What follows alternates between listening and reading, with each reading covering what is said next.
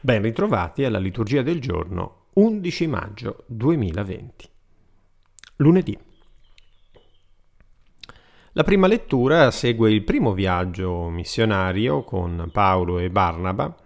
Eh, la tappa, dopo aver visto il discorso in tre giornate la scorsa settimana di Antiochia e di Pisidia, eh, ci porta in altre, in altre, zone e vediamo Paolo, dopo i problemi eh, eh, diciamo così, riscontrati a Iconio, eh, Paolo a Lista, che eh, guarisce un uomo paralizzato alle gambe.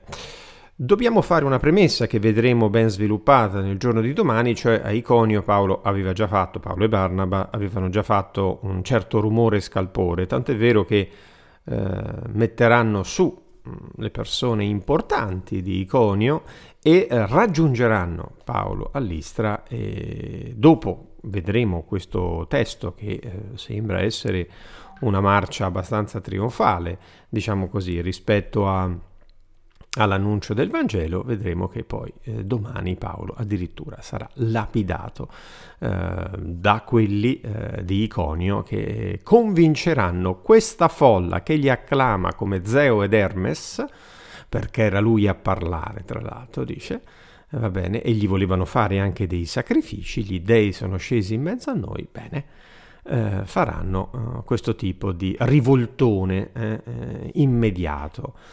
Eccoci. Eh, da questa cosa mh, mm, sottolineo un altro aspetto molto importante, e cioè che Paolo vede che questo avesse fede, aveva fede di essere salvato. Interessante perché il segno anche il segno dell'agire di Dio mediante il suo spirito mm, nell'Apostolo, ma è un segno che deve avere le coordinate necessarie.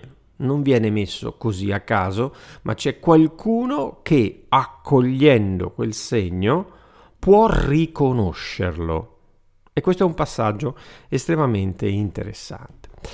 Il salmo, un salmo pasquale ancora molto bello, che eh, sottolinea un aspetto della comunità, e cioè il nostro Dio è nei cieli, tutto ciò che vuole egli lo compie. I loro idoli sono argento e oro, opera delle mani dell'uomo. Eh, pensare che gli idoli dell'uomo, quelli che sembrerebbero risolvere i suoi problemi, siano del tutto inutili rispetto alle vere soluzioni, è un po' il cammino della fede che ogni uomo che accoglie o si apre al messaggio di Dio deve fare. E infine il Vangelo. Il Vangelo, continuiamo la lettura del capitolo quattordicesimo ormai, e arriviamo a un passaggio molto bello, tra l'altro. Noi verremo e faremo dimora presso di Lui. Quindi una, un'affermazione da parte di Gesù eh, molto molto forte ed importante. Comunque, prima lo ascoltiamo e poi lo commentiamo insieme. Chi accoglie i miei comandamenti e li osserva, questi è colui che mi ama. Chi ama me sarà amato dal Padre mio, e anch'io lo amerò e mi manifesterò a lui.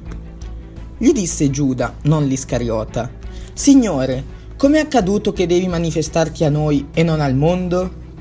Gli rispose Gesù, Se uno mi ama, osserverà la mia parola, e il Padre mio lo amerà, e noi verremo a lui e prenderemo dimora presso di lui. Chi non mi ama non osserva le mie parole, e la parola che voi ascoltate non è mia, ma del Padre che mi ha mandato. Vi ho detto queste cose mentre sono ancora presso di voi. Ma il Paraclito, lo Spirito Santo che il Padre manderà nel mio nome, lui vi insegnerà ogni cosa e vi ricorderà tutto ciò che io vi ho detto.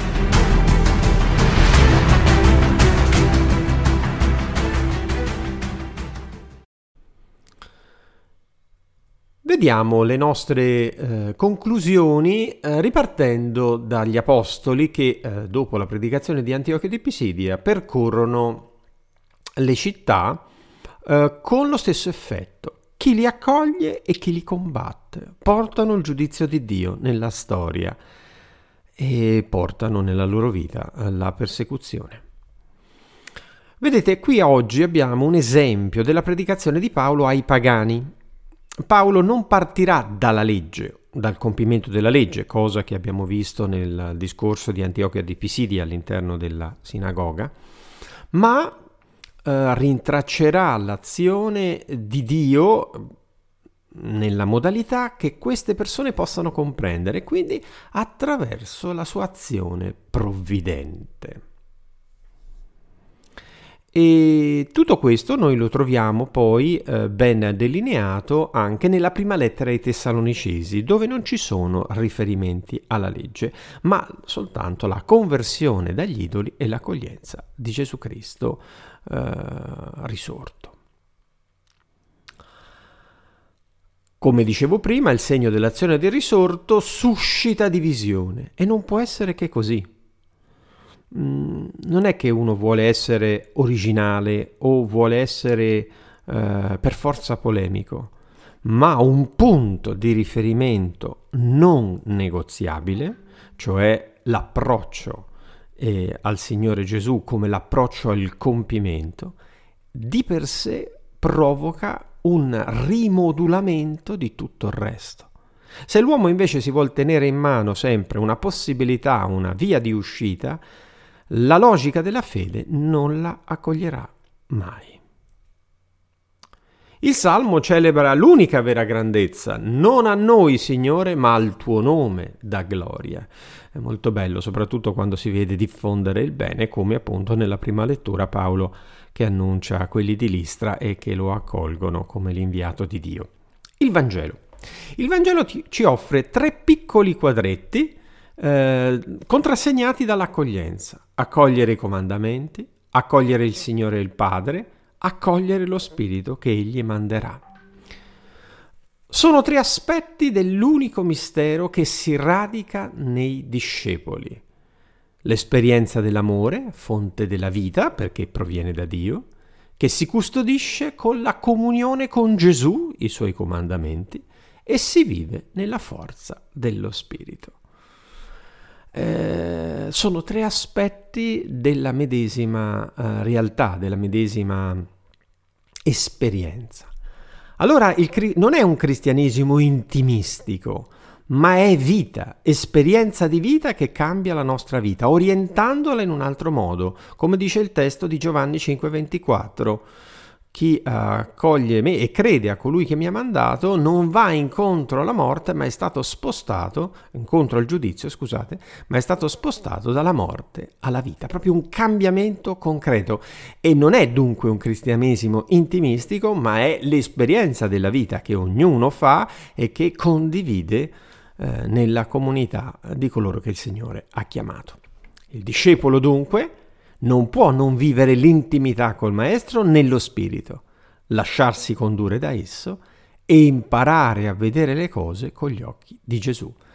Eh, tutte le cose, anche le persecuzioni nella sua vita, le sue contraddizioni, i suoi peccati, eh, tutto quello che fa parte del, del suo vivere concreto e quotidiano eh, è un po' l'espressione che Paolo usa nella prima Corinti in 2.16, noi abbiamo il pensiero di Cristo, nel senso che appunto l'azione dello Spirito in noi orienta nos- la nostra conoscenza e orienta di conseguenza anche le nostre scelte concrete di vita. Abbiamo finito anche oggi e io vi auguro una buona giornata.